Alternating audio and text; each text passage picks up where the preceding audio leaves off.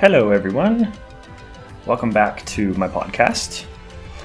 I have never looked forward to a podcast more than I am today. This one has been in the works since the birth of this podcast. Today, we're going to talk a little bit about what went on in Texas past weekend, and then we're going to dive right into Survivor Talk, which is my new favorite TV show of all time. In the background here, we have the Survivor theme songs. It's a minute long, and there's a, a video I found on YouTube of all the first 21 seasons. So we'll hear a different version of the theme song because they change them in, in accordance to the location that they go to in the show. So you'll hear a different tune for each one. Hopefully, it's not too loud in the background. I did adjust it a little bit I'm working on my audio skills on Audacity, so putting them to the test here. so let's start with what happened in Texas this past weekend. Uh, snowstorms starting, I believe, Sunday, and then finally melting on Wednesday. Reached one degree at one point. It's really, really cold. A lot of Texans were without power, without water. Um, me, my girlfriend, and my dogs were without water for about three days. So we had we were kind of put to the test water wise. We had to go to Sam's Club to get a ton of bottles of water, and we kind of just had to manage the week like that. Luckily, we did have power, and we were very grateful that we did have power because, like I mentioned, a lot of Texans did not have power for three or four days. So we were grateful of that. I wanted to highlight a couple things that happened over the weekend. Um, the first thing is when we went to Sam's Club, I. It's funny to just observe people to see how they react to a situation of panic. Like, for example, the start of COVID, everybody was buying toilet paper, and now everybody's buying water bottles. And going to Sam's Club, especially where everything's in bulk, it was funny to see just what the what people prioritize as their survival um, items. Like my girlfriend and I went to Sam's Club. We bought two things. We bought eggs and we bought water bottles. That's it. We saw people with bulk cheese balls, pillowcases. we saw it. 500 gallons of water in a in a basket. Just absurd, absurd things people think that they have to go through in a time like this. And the funny thing is, we all have iPhones. We can all see the weather, like next week, and we all knew that it would get to above freezing in no time. And a couple days after the storms, it got to like 70 degrees. Everything was fine. So we're all back to normal now. But so glad we got 50 gallons of water, right, in our in our fridge. We got to deal with that. It's just, it's just funny. Um, but the main event of our Snowmageddon 2021 Texas took place on Thursday. So to, to set this up, remember we haven't had water the past few days, so our toilets weren't weren't able to flush unless we put water in there ourselves. We have two bathrooms in our apartment. We designated the master bathroom for pee and the extra bathroom for number twos. So I like to drink coffee in the mornings, and everybody knows by just the scent of coffee, you have to go to the bathroom. So after about four coffee blast poops by, by yours truly over time, I quickly realized that I did make a mistake. So our, our Thursday project, which I initiated, was to collect snow outside in pots and pans and melt them on the stove to pour in the tank of the toilet. After about five rounds of collecting and melting, we had enough water to flush, took about an hour to fill up the tank, so we had to make this one flush count. So we're both in there, all masked up, gloved up. I hold the knob down for three seconds, away we go. The water's swirling, as it should, things are looking up. We did it. But wait, the water is rising it, rapidly. It stops at the brim of the toilet. I kid you not, it is sea level with the toilet. And this is not clear water, folks. This is poop water with little corn and blueberries floating around with little turd nuggets. So the entire apartment smells like poop at this point. It smells like a turd was just placed on the kitchen counter. So, with with my mask and gloves still on, I reluctantly grab the plunger. It's time to get to work. So I plunge about 20 to 30 times and it moves all but a centimeter. I made zero progress. Every plunge splashes poop water all over the toilet and the floor. This is chaos. So I take a brief rest because, you know, sometimes when you have to plunge a toilet, it will go down on its own over time after plunging a few times. Uh, so it kind of just lowers by itself. But during the break, my girlfriend decided she had enough. Smelled way too bad in the whole entire apartment and I got the sense that our relationship was in jeopardy. so she grabs a plunger and plunges three times. It goes down. Immediate flush, of course. I was a little envious, you know, because I wanted to finish what I started, and I thought it was a good project in the beginning because it needed to be done. But I was grateful that she was she was willing to put her life on the line for my poop in the toilet, and we, we got it down ultimately. So I I did my part, and I, I cleaned the toilet and the floor. So Oh man. So that was our our main event during Snowmageddon 2021. And during this whole experience, we have been watching the show Survivor. Now, this sparked when we were all in Oklahoma with my family, and my two brothers noticed that Netflix put two seasons of Survivor, seasons 20 and 28, on their network. So they watched about six episodes in the cabin together, and my girlfriend joined them and seemed to be hooked right away.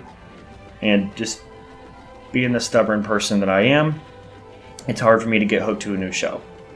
I'm a, I'm a tough critic of, to new shows because I believe the shows that I love set a very high bar for my taste. My my favorite shows, just to name a few off the top of my head, Impractical Jokers, which is my probably number one, maybe tied for one. Uh, Breaking Bad, Game of Thrones, and at the time I was in love with Fargo, and I just finished season three. So those those are all great shows. I'm sure most of you have seen those. Um, so I, I set a high bar for the kind of entertainment I inhale. You know. So there was a TV and a hot tub on the patio of the cabin. It was a nice cabin in Oklahoma. Um, so JJ and Connor and Morgan, my JJ younger brother, Connor older brother, Morgan girlfriend, they're all posted out there, just locked into one, one of the late episodes of season 28. And I had just finished season three of Fargo inside the cabin, so I give in and I join them because I wanted to hang out with them. I wanted to sit in the hot tub. And 30 minutes go by, and I am hooked. I was in. Unique challenges, immunity idols, lies and manipulation, a $1 million cash prize, and Jeff Probst. Inject it all into my veins. I felt in love with this show. And I felt this was a perfect segue to kind of go from Snowmageddon 2021. What we went through, we had a few, you know, we had to do some survival things. You know, we didn't have water, so we had to make do with what we had. Um, so I felt that it was a perfect time to bring up Survivor. So here we go. Let's get into it. I'm going to give. Mm, I'm going to give an in depth description of how the show works. Bear with me. I really, really going to go into it here. If you haven't seen the show, listen along. If you have, then you can skip forward if you want. But I did the best I could to to describe it. So, 16 contestants are marooned on an island for 39 days in a new location each season. Some of the locations Africa, Australia, the Amazon. Another one they did in Marquesas Islands in France, and that's just to name a few. They do a different one every season. Um, so in the beginning, tribes are split up 8v8, and each team is given their specific colored buff and a tribe name. They're sent to different locations on the island. Sometimes they have their own island, and they're given limited supplies and food and must create their own shelter and society in that location. Every three days, one tribe is sent to tribal council, where you're held accountable for your actions. A vote by each tribe member, pen to paper, is cast to vote a tribe member off the tribe. During the course of the three day period, day one, there's usually nothing the tribes have to do, but on day two, the tribes have to take part in a reward challenge, and then on day three, they take part in an immunity challenge. Rewards can range anything from spices for food, waterproof matches, fishing nets, a huge feast, mini vacation for the evening, or similar. They get really creative with the rewards. The immunity challenges are the most important aspect of the game.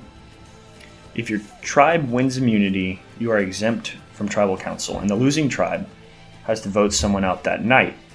When the number of survivors left gets to around 8 to 11, 8 to 11 people left, a merge happens. The merge means both of the tribes come together as one and live at the same camp. From here on out, reward challenges and immunity challenges are now individual challenges, and all remaining survivors attend tribal council to vote someone out every three days. So all the members have to go to tribal.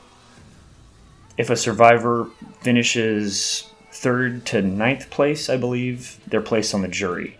The jury is where each of those seven get to attend every tribal council as they're voted out and hear what goes on within the tribe. When survivors get down to the final two, the last tribal council consists of each member getting to either ask a question or make a statement to the final two survivors. So each of the jury members get up one by one and they ask a, ask a question or they make a statement. And then the the final two have to address that statement or question to try and you know plead their case why they should win the million. After every jury member and final two says their piece, the jury then approaches the voting hut where they vote for who they want to win, uh, opposed to past tribal councils where they vote who they want to get rid of.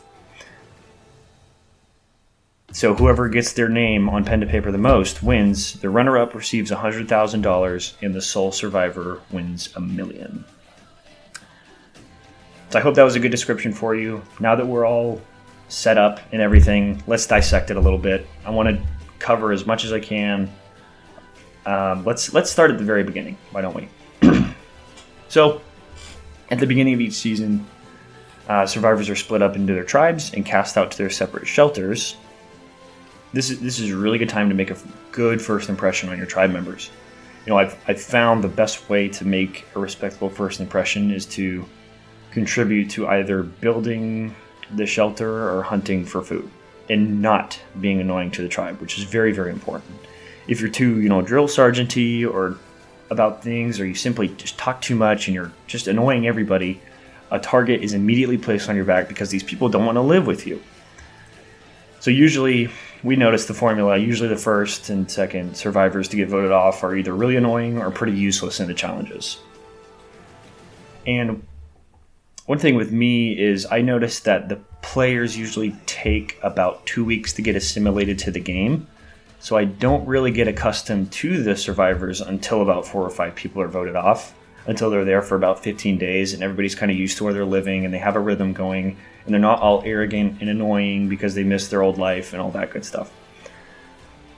So the tricky thing about your tribe in the beginning is you have to factor in two things your tribe's game and your individual game.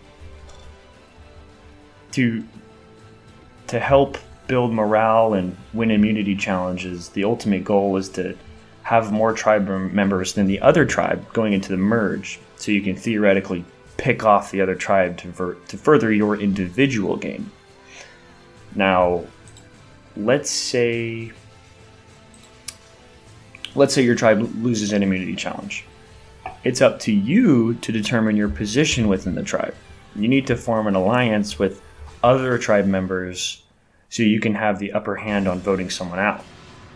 Outside of winning immunity, your alliance is the biggest asset you have to win the show. And it's all about having more numbers than the other side to just further your game bit by bit. So this is where the kind of the drama and the backstabbing and the manipulation comes into play. And one of the things that kind of attracted me to the game because I thought it was really cool because it's unpredictable If a player feels they are vulnerable and outnumbered, they will try to lobby survivors from the stronger alliance to potentially swing that vote. So, to give an idea of what this sounds like, I have a bit of audio for you. this is from the season we just watched. It's season 6. We just finished season 6. This is from episode 11. This doesn't give away too many spoilers, but it's a great example of lobbying to further your game. And at this point in the game of season 11, or season 6, there's seven people left, and a guy named Rob wins immunity. So there's a clear three versus three alliance within the tribe, and Rob, since he won immunity, he's kind of the swing vote. Uh, Rob was originally not part of who you'll meet in this bit of audio, Matt, Matt's alliance, but after hearing another guy, Alex, from his original alliance, from Rob's original alliance, will vote him out in the final four once they get there. Rob talks to Matt and tries to lobby his vote that way. So here is that bit of audio.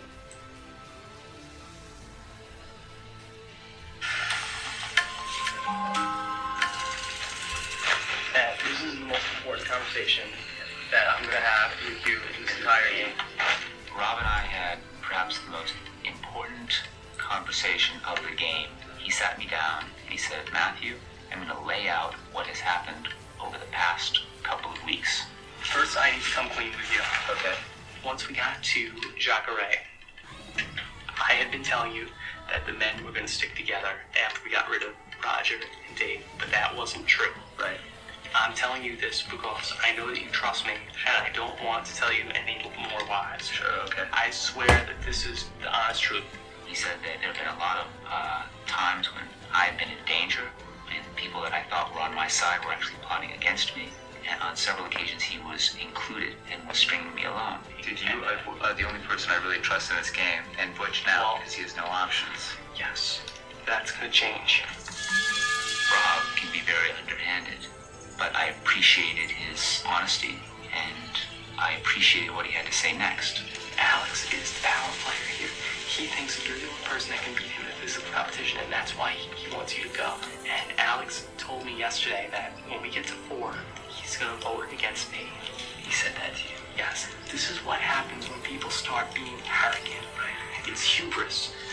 I was appalled at their audacity that they would go so far as to say that that Alex, Jenna, Heidi, and Rob had wrapped it all up, and that it was merely a question of which one of the four would win a million dollars. You, Butch, Christy vote out Alex tomorrow. That's what I was thinking. If Alex wins immunity, I don't know what we're gonna do. Well, dude, I'll give you my word. I give you my word on my. I'll give my only word I'm ever going to give in this game, and I, I appreciate what you said. I will not betray you. And you know what? If it falls through, then I'm out. But you're it. So Well, we're, both, we're both out if this falls through. I do have a lot of survival skills, but I am very ignorant when it comes to the game and how it's played. Rob has zero survival skills, but knows the game inside and out. I can get, get Christy, no problem. She hates the two girls. Okay, And I think she hates Alex too. I am very aware of the arrogance of my alliance, and I think that it's going to help me here, and I don't think it's going to be very difficult to sway the opinions of the three people that aren't in this alliance. that bit of audio was perfect. And you could see how he tried to kind of talk Matt into, hey, I'm going to vote on your side because I want to further my game because Alex said he was going to vote me out, which is I think was a great move. And Rob is a great player. They they highlighted it a lot. They said that he was the best player to not win the game. So when Rob talks, you listen. So he made he made a lot of great points in swinging over to Matt's side, and that bit of audio is the whole game of Survivor. That's what it's all about. It's all about the votes. It's all about furthering your game and trying to get as far as you can, and you may have to, excuse me, stab people in the back at some point. And sometimes you have to do these things to get further. And you can see how kind of the when it gets down to the final two, and if you make it, how the jury, when they ask you your questions or make those statements, they can really come after you. And so it's tough to cast a vote for who they want to win the million because they did a lot of lying and manipulating and backstabbing. So it turned out after this one, I won't spoil a whole lot, but Rob ultimately t- told the truth to Matt, and he did vote Alex out. And Alex was a really strong player, so I think that was a great move. But the next day, this did cause a ton of drama within the tribe, but they eventually got over it. So Rob made a great move there. And sometimes it doesn't always work out that way. Sometimes when people lobby the other tribe or the other alliance to try and make a deal, it kind of turns on them and they get voted out either at the upcoming tribal council or like the next one. And Rob ultimately got third. So he did well at the seven seven left mark. So that's what make this sh- makes this show great. You have to determine whether you will remain, you know, honorable and loyal to your alliance, or you have to make tough decisions like Rob did. Uh, that will ultimately improve your chances. Now, aside from the ugly stuff that happens in the show, there are bright points. One of them are the you know creative and unique challenges that the survivors must face. They're not all physical, as you might think, like obstacle courses and swimming challenges and stuff like that. It's actually mostly mental challenges uh, when it comes down to it. You'll see anything from a tricky puzzle to a survival quiz to a you know a balancing challenge. One of my favorite challenges was in season 20, Heroes versus Villains. Um, each remaining survivor had their own little station where they stood under a horizontal apparatus where they were to use the back of their hands to balance a two foot long wooden block against the apparatus above. So, like your hands are out kind of Egyptian style, and you're holding this block with the back of your hands. And as time passes, your hands get tired and sweaty, and you're una- unable to continue holding the blocks up. And the last survivor standing was the one who won immunity. And a, a female actually won that one, which was very impressive. And I, I just couldn't imagine the pain in their forearms after that one because it lasted, I think, over an hour, that challenge. So that was a tough one. So, another aspect of the game is the hidden immunity idol. They implemented this idol starting season 11, though I've only seen two seasons that included the uh, the idol. Um, two seasons. I, I kind of get the hint of what like happens with the idol. So it creates a lot of chaos as kind of the whole tribe frantically searches for the hidden immunity idol because at the beginning they're given a riddle or something in their what they call their tree mail. Um, they give them kind of a riddle to where the hidden immunity idol is hidden within the camp. So everybody's frantically searching for it. Um, the survivor that comes up with it usually and usually finds it, and they don't hide them in easy places to find. You have to like dig sometimes for where the, the idol is. So um, usually when, when the survivor comes up with it, they usually slip it in their pocket and you know they won't tell anybody or and then they'll try and sneak away and act like they gave up looking for it and then they'll tell their people in their alliance that they have it and then they'll come up with a plan. So it causes a lot of chaos, a lot of drama. So like I said, I've only seen two seasons of it, so I don't know all of kind of the manipulation tactics people use in regards to the hidden immunity idol, but I understand kind of the twist that it added to the game in season 11. So, and, and it seems like the seasons before that didn't have the hidden immunity idol, it seemed like honor and integrity was kind of valued more in swaying the jury to vote for you in the end. But as the hidden hidden immunity idol has more you know power and it kind of takes over the game at times you kind of notice that all of that goes out the window it's all about who is the less crappy person in the end who lied the least and who was probably the best in challenges that usually wins the million um, so i I've only watched seasons one through six, so I'm not quite there yet. But I definitely want to do an update and talk about the different tactic, tactics of it because it really is a huge part of the game. Uh, let's let's move on. You you may be asking yourself while I'm talking about this, well, who tells these people to do stuff? How do they know what to do? Where where do they know where to go? Well, let's stop paying, pounding your dashboard and in, in your car, and I have the answer. It's it's the the great Jeff Probst. Jeff is my absolutely abs- absolute favorite part of the game, and he's by far my favorite host of any show ever. Um, he's honestly the reason why I got hooked onto the show, other than the challenges. And he, so he's he's basically the game master slash host, whatever you want to call him. He lays down the rules for challenges. He tells tribes when and where they need to be. He also leads tribal council, where he asks the tribes um, open-ended questions about what's happening around camp, and ultimately reads the votes for who is going home. He's smart. He's hot. He's knowledgeable. He's a great leader, and he's the, he's the glue that holds the show together. And then I so saying all this doesn't really I think do any of it justice. So I have another bit of audio for you of Jeff Probst doing his thing in his element.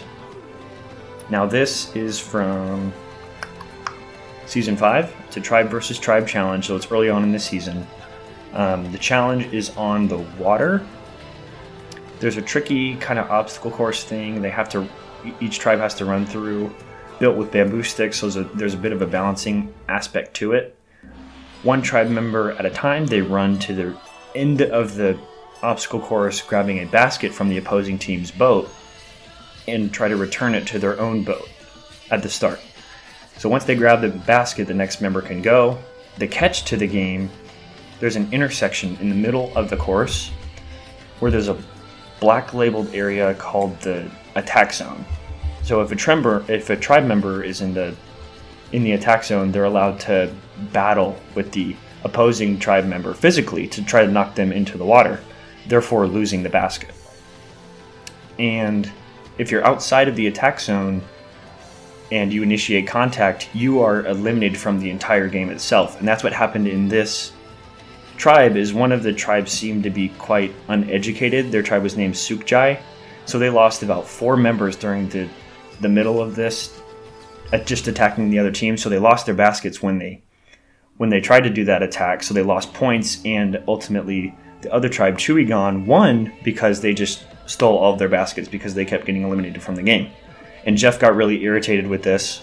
So here's that audio. Sook Jai 7, Chuay Gahn 4. The man from New York. Hold the fort. First 1 to 10 wins. Bust him up like he stole somebody's life. There's two guys attacking in there right now. Annie with another one for Sook Jai. That's 8 to 4 for Chuay Gahn. That's Jeff.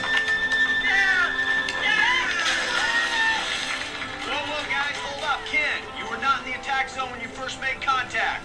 You're out of the game. One of Sook Jai's baskets goes to Chuay Gahn. Suchai 7, Chuay Gahn 5. Don't get too cute in that attack zone, guys. No, no, no. Uh-uh. No. Rob, you were not in the attack zone when you grabbed Clay around the throat. You're out of the game. Another basket from Sook Jai goes to Chuay Gahn. So great. Score's tied now, 6-6. Wani, baby. Sook Jai, you're self-destructing. Let's go. First one to 10 wins. Careful, Ted. Ryan.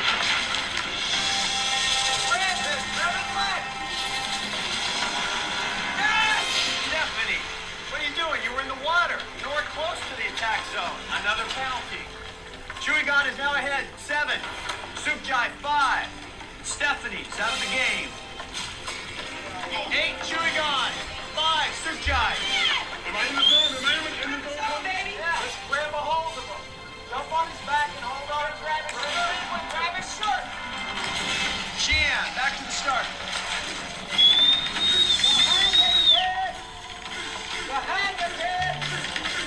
Watch out, B. Watch out, B.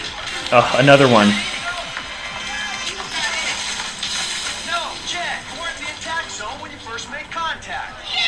On, So guys. Jeff's getting really mad. Record, Jen, join your tribe members. You're out of the game too. Another basket from Sook Jai. Goes to Chuay Gahn. Chuigan nine. Jeff's getting pissed.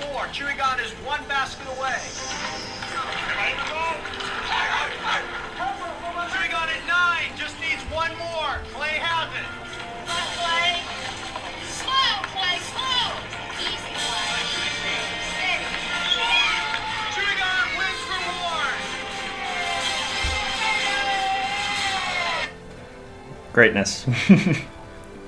so Jeff got pretty irritated because the other team was quite undisciplined, and um, he he gives just the show such an attractive vibe. There's so much more audio I can play for you, but I was looking on YouTube and they had some kind of montages of him, and some of them showed later seasons that I haven't seen yet. So unfortunately, I was unable to play those for you. But he's great. He he asked great open-ended questions at you know tribal council, and he does the play-by-play commentary as you heard during the challenges, which gives the viewer a lot better idea of what's going on uh, during the challenges. And he occasionally, like I said, drops some sass on the survivors. He's known as the the king of sass in the survivor community. What I've noticed.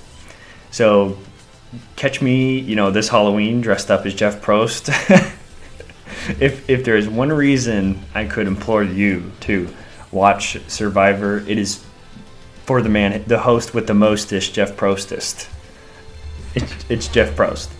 So I've covered, you know, mostly everything I, I could on the on the show, which probably doesn't do it any justice because there's so much more to it. But there is one last question you want to ask. How do you think you fare on Survivor? Well, this question really does make you think and forces you to be honest with yourself because the only thing that matters in this show, in the game, is one, how you carry yourself, and two, how others perceive you to keep you around longer in the tribe. So, in my honest opinion, being honest with myself, I think I'd be okay at Survivor. I have a decent amount of survival skills. I was a Boy Scout growing up, you know, which I think could buy me at least nine days, we'll say. So three tribal councils, I think I could survive. Um, I'd be solid at the physical challenges and some mental challenges, but I don't think I'd stand out all that much in the challenges overall. So I think that could buy me some time as well because the tribe mem- members wouldn't really see me as a huge threat. So let's say that buys me six more days. So that's 15 days, that's 11. So the thing that would really get to me is the paranoia of how others perceive me and whether I can make sound decisions to improve my game and just to be aware of what's going on around me. So, being low on food is a huge part of the game because your mental state is debilitated. But then again, everyone is low on calories. So, everyone's kind of just trying to be smartest out of a bunch of dumb people. so, I, I, another thing is, I, I do believe I get along well with others, especially strangers, because I don't like confrontation. I don't like any of any tension. I try to be a peacemaker, and I know the parameters of how the game works. So I would do my best to be as peaceful I could with my tribe mates to further my game. Um, so, in my honest opinion on how I could finish on Survivor, I don't think I could win. I really don't. I think that I'd get I'd get blindsided, or I it would be because I couldn't make a sound decision, or maybe I'm a physical threat. I think that I could place seventh to tenth place, realistically. My goal would be to get on the jury so I can know what's going on during um, the merge and kind of just what goes on during uh, those final few challenges so I can put the two final survivors on the hot seat so I can place my vote to vote for whoever gets the million dollars opposed to who gets the hundred thousand. They call it a nine hundred thousand dollar decision, which is huge. Um, so that about does it for me here. I hope you enjoyed my analysis of probably my favorite show of all time, Survivor.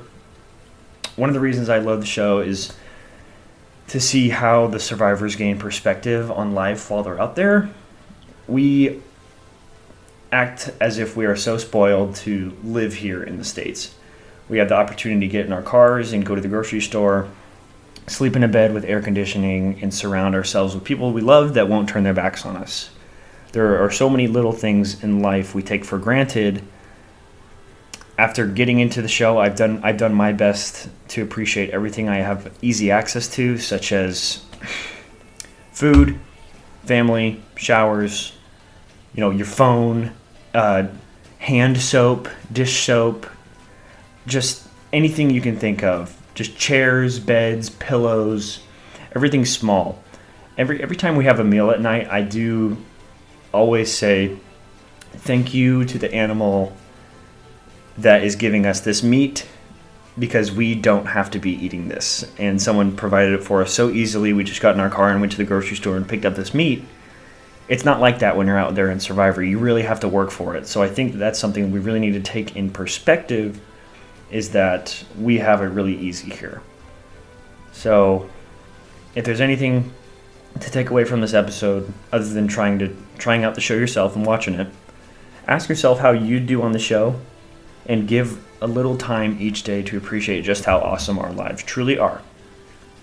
So that will do it for me today. Enjoy your days, everyone. I'm out.